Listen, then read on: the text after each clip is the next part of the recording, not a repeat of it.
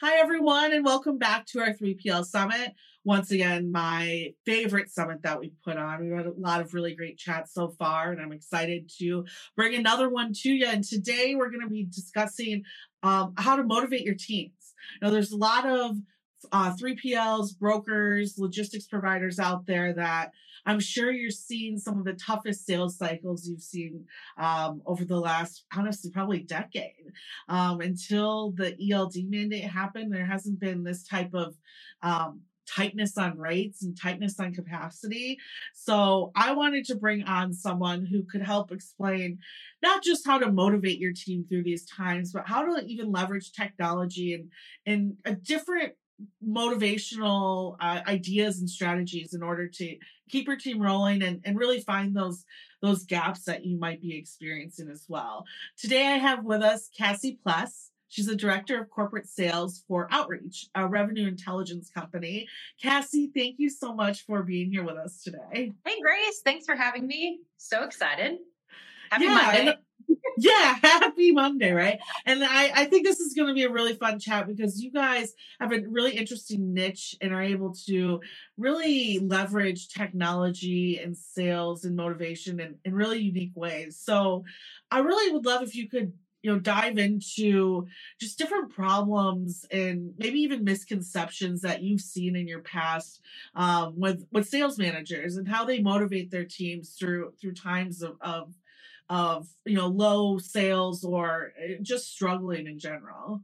Yeah i think that's such such a good question and and it's interesting i think motivating the sales team and keeping the sales team engaged is probably my primary function of my of my role um, and i think and i i don't know i think about our teams in in a couple of different ways but it always starts with people and then there's pipeline, there's all the things that fall under that. But if the people aren't right, you're in the business of selling X, but you're really in the business of people. Um, because those are the folks that are going to go out. They're going to be on the front lines every day. Sales is really hard. And so you need to make sure that your reps are feeling good. So, you know, the biggest misconception that I see, and I mean, I talk to revenue leaders all day, every day, um, who are our customers and our prospects, but I would say the biggest misconception is that every rep is in sales because they're motivated by money. And yes. You know, and I, it, it's interesting. You wouldn't think you'd hear that as much anymore. And there certainly are. Like I think about even, you know, our org. I, I run the West for outreach, and we have we have a group of reps that 100% they show up every day because they want to max out their comp. They have financial goals. Like this is why they're here. But I would say number one is like, hey, like everyone's motivated by money, and so long as they're making money, they're happy. Um, and I I think it's interesting. And right now we're in such a new time. We have a new generation coming into the workforce where that's not their mm-hmm. primary motivator at all. And in fact, it it turns them off. Um, yeah. and so I'd say that's number one. I would say the second piece of it is we're in this period where orgs are really struggling to keep their reps and they're struggling to keep the reps engaged. They're struggling to keep the reps focused on their their org why this is where they should be when it's a hot job market. Everybody there's folks that are leaving to not even go do anything at all right? Yeah, um, exactly. and so and so i think the second piece is you know in sales you can get really comfortable and you can get to a place where you say you know i have reps who've been doing this for 25 years and they know what they're doing. They're really happy doing it blah blah blah right and I think the mm-hmm. biggest misconception there is as soon as people stop learning and as soon as people stop feeling like they're improving, and that can look different for different people, right? Like I've got a gal on my team where, you know, she's hyper focused on the the very tactical skill side of sales. I've got other people where they're focused on different skill sets, learning, navigating internal stuff, right? So it's it's what is what are they learning right now and how do you make that consumable? So I, a big mistake I see folks make is they'll say, well, you know, we've implemented a system where twice a year we're going to do performance reviews and we're going to give our sales reps 10 things to work on. No one can focus on 10 things at a time. Yeah, exactly. Especially with that long of, of, a gap, right? Like if you're having it twice a year, six months, that's a huge it needs to it seems to me like follow up a lot a lot sooner than that 100%. And so, you know, we see people, well, they'll put technology around performance reviews. Like we've done that at Outreach. We put Lattice in place. That's how we run our performance reviews. But a performance review should never be a surprise. And it also should be, hey, what are we learning? And in my opinion, I think most people can learn one or two things at a time. And they should only ever be focused on improving one or two things at a time. And so here we focus on okay, this month or this quarter, what are we working on improving? What does that look like? And how are we going to measure it? And I, when you do that, you then can isolate down what is and isn't working. So I see that mistake all the time where they're like, you know, we're providing so much coaching. And you're like, whoa, you're providing ideas of things they can work on, but you've now got a rep who's sitting at their desk or sitting at their home office with a laundry list of things they're doing wrong and they're saying, oh my gosh, I need to shorten my cycle time. I need to get higher in orgs. I'm losing for this reason. And they can't, they can't isolate it down to, okay, this month, the only thing I'm working on is getting wider in my opportunities because that's what's going to help me accelerate my deal cycles and isolating those pieces. So uh, that's one thing I've seen I would say in the last year is people are hyper committed to we are going to coach our reps so much that you then actually don't coach them at all.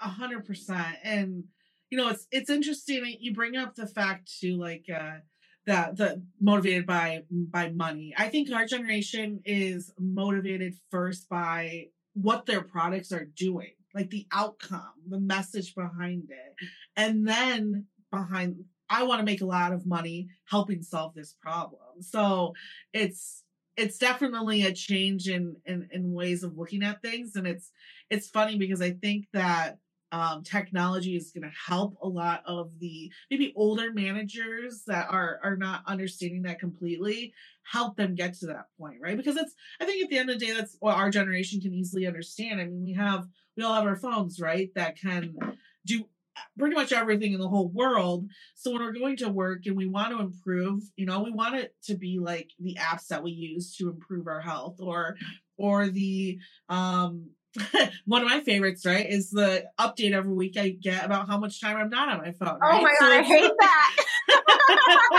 but it's like, yeah, being able to have that right here, but no. like not have that at where you work is like a huge, a huge gap and in everything. And you know, one thing that I find really interesting about your company too is that you guys really focus your your time on figuring out sales execution gap. Mm-hmm. Um, can you explain what that is to everyone in our audience and yeah. and what causes that gap and how your company helps um, others reach closing that? Yeah, that's that's a really really good question. Um, so the sales execution gap is it's a lot of things, um, and I took us a long time to really put a word on it. Our space has yeah. been around for a while, and historically we've always sat in SDR orgs or cold calling orgs, right, where folks needed help doing more volume. They needed help thinking through okay, we need to build pipeline. Let's drive more activity. Let's ask reps to do more and more is obviously going to lead to more pipeline, right? And so yeah. it was a long time to get to a place where we were able to define the challenge that we were seeing within our customers. And so the sales execution gap is it's really the gap, it's it's missed revenue that you're not getting, but it's also the time that it takes to achieve the revenue. So you know, we've all put in place what I would call traditional systems. A traditional system is CRM, it's Salesforce, it's Dynamics, it's something that you're using to track what your reps are doing. It's typically where reps are honestly putting in their opportunities so they can get paid on them. yeah, um, right. and, and so we've we've set these systems up to try to support our sales process, but what we're finding is they don't actually help reps do the right things um, and success is all over the board. I, if you talk to any sales leader, you'll be like, gosh, like I've got these two reps that are rock stars. Then I've got like this group in the middle. And then I've got my low performers. So what we set out to do is figure out like how do we close that gap both within an organization but also between you know company A in your industry that's crushing it and you, right? So like what does that look like um to close that gap? You know, I think historically like I said the most common way people tried to close the gap was just make more calls, do more volume, add more to the pipeline, add another product SKU, add another headcount. and it didn't really get to the root cause of the issue which was again like the varying performance that you'd see across either you know you and another company in your industry or across even your own team right like uh, the top yeah. rep from the bottom rep so that's how we define it it's really the gap that you're missing in revenue because you have these old systems in place that aren't driving um, you know what you need to make your reps really effective not just doing more Shipping can make or break a sale, so optimize how you ship your orders with ShipStation. They make it easy to automate and manage orders no matter how big your business grows. And they might even be able to help reduce shipping and warehouse costs. So optimize and keep up your momentum for growth with ShipStation. Sign up for your free 60-day trial now at shipstation.com and use the code POD. That's shipstation.com with the code POD what are like the what's happening in between that a lot of these maybe managers or, or reps are missing eh, and I, and I definitely understand what you're talking about because I feel like a lot of systems will it, this whether it's like a CRM or maybe even a transportation management system there's usually like two two situations um working on it and closed right and it's like there is especially in freight like so many different levels to getting there, right? Like, and, and like, what is even a success story? Like, uh, booking one load could be a success story, but uh, managing their whole transportation could be an even bigger one. So, where do you find like what's usually missing in between, and, and what skills could uh, managers focus on maybe a little bit more? That's not just you know always be closing. totally. No, and I think you all are in a really interesting industry because you don't, you know, in, in SaaS sales, the world I live in, you sign people up on a three year contract and you, mm-hmm. you try to service them well. And then three years later, you know, you work on that contract again. For you all, you're earning their business every single day. And that is really, really challenging. And I think where I think where most sales leaders miss and it's by nature of our job, which is we are always focused at the bottom of the funnel and we are focused on what is about to close and what we are going to forecast. What we're not focused on, and again, it's because of the systems that we have in place, we are so focused on how do we make sure that this opportunity that Grace has in commit is going to execute and close. What we're not focused on is where we should be, which is that stuff all works itself out if you have enough pipeline. Pipeline solves all problems. And so getting people back to a place where it's like, hey, like let's focus on what is your strategy within your territory or within, you know, your brokers? What are you trying to do to make sure that you're consistently in communication with them and you know, hey, like these are folks that buy consistently. These are folks that are at risk. These are folks and have different strategies. It's not, I wouldn't call that a persona per se, but think about it like that, right? Of like, okay, if I know this group falls under this, what am I going to do? And so I think sales leaders spend yeah. too much time focused on the bottom of our funnel and not enough time focused on, hey, the bottom of the funnel works itself out. If you've got your territory structured in such a way where you have a good hold on it, if you then have the technology in place where you can actually communicate consistently so that you don't miss opportunity. Um, so I, I'd say that that is probably where most people miss. And I mean, I fall, I fall prey to it all the time. I, I tell my reps, I'm like, you know, probably for most reps, unless they're a very special breed, their least favorite part of their job is prospecting, right? Yeah. So much fun to spend time on the contract that's about to close. Or it's even so much fun to spend time with that deal that you know isn't really going anywhere, but it kind of looks real. And then you're going to baby it along until they finally break up with you versus, okay, let me go through my pipeline. Let me be real. This op is dead. I need to be done.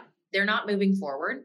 Let's have a very clean, real pipeline and let's get back to prospecting. So I always tell my reps, it's like, listen, my day is a lot more fun too when I'm spending time on the deals that are about to close. That's fun, it's interesting, but I don't have that opportunity if I don't go back to the top. And so I think connecting yeah. your, as a leader, your priorities and showing your reps, like, hey, I'm in it with you. Like, I am here to assist you, not always inspect you. And I'm here to do the none, the not so fun parts of my job too. And shocker, they're similar to yours. right. Exactly. And it's uh I think it's even vice versa too. I know a lot of people that I think I'm almost the opposite. I enjoy the first calls. I love le- learning to get to know people, what their problems are. Um, and then I uh, when it comes to asking for business, that's that's where I tend to actually shut down more. I just I really love developing the relationship over than like closing the business. So it's it's interesting. I think there are like those two type of people, but in those both of those situations, that middle part, you know, is being missed. It's the you know how are you following up? How are you figuring out what their true needs are, and if there are a solid lead. And I think a lot of times they do fall in this trap where like it feels like it's going to be so good and it's just not it's just not going to happen. Yeah and i you know i always tell reps time is your most valuable asset. And in sales i think it's so easy to get to a place where you give you give you give and you don't ask for anything back. So we talk a lot about yeah. what's the give get? And if you task your prospect with something and you say hey like you know this is your homework that's you qualifying is this prospect really qualified yeah. you know, as you figure that out, like that allows you, and I think for some reps, it's scary. It's like, gosh, like I have this full pipeline. I feel really good. If I kill these ops, you know, that makes me feel insecure. That makes me feel like I don't have pipeline. And it's like, well, if you kill that off, that means you can go spend time with someone who is qualified. And so getting reps yeah. in that mindset of hunting to qualify um, is a huge, huge difference. And it gets people to a much better healthier pipeline state because um, otherwise people will live in that death spiral of fake pipeline. Yeah. You know uh, i think a lot of times leaders look at like analytics and different reporting on, on sales teams and stuff like that and i mean as you should as a business leader you constantly look at okay this number is not good right? This number is bad. Um how how can how have you motivated your teams the opposite way, right? Like it's always, especially in freight brokerages, I'd say even more of the startup side because of the pressure that's put on to, to build. You know, it's when times are tough, a lot of leadership gets tough and, and hard on people where, you know, a lot of people are working really, really well. All it takes is that negative feedback to actually hurt them more um how do you positively you know motivate your reps in those situations? Like are there ways to bring up their their positive work in order to to push them through? Yeah i think man that's it's such a good point um because what's interesting about stress is stress always funnels down and the very the very best sales leaders and I, and I think about some of the amazing people i've worked for and i'm sure you've had them too where i view my role as how do i insulate my team from stress?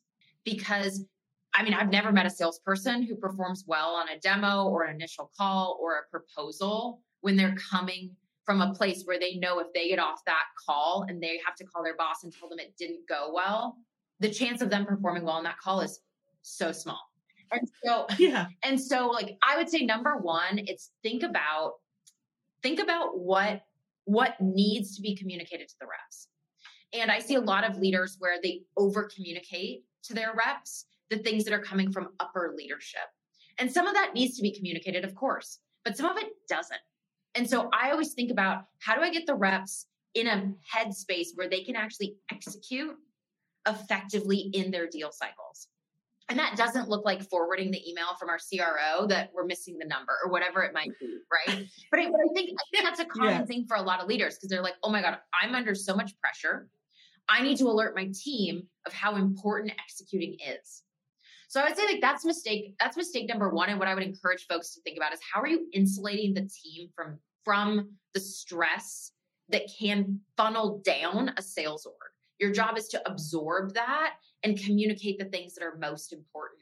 But I think on the the positive, here's how I phrase feedback is clear is kind, which to me, feedback needs to be consistent and it needs to be crystal clear and it needs to be simple.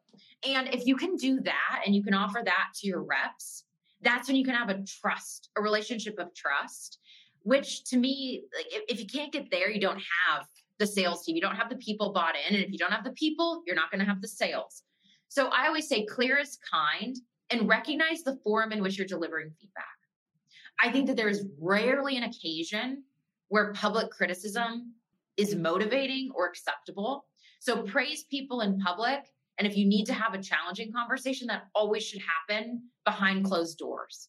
And it should come from a place of, again, that clearest kind mindset where you're telling the rep that not to beat them up and not to say, well, because you didn't do this, that means this for me.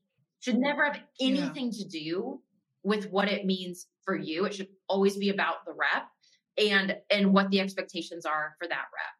Um, I also think like figuring out the piece of positive feedback that means something to the rep. This goes back to your very first question. Like I I've got a gal on my team. She's wonderful. Um, but she really, really values when I recognize the little things she does every day. It's not as impactful for me to say, hey, she had a great call. But she doesn't care, right? she like, she's like, I'm expected to have a great call, but she's like, I would like, and she's like, I really appreciate when you recognize that I do my prospecting calls every day, that I do this and I do that.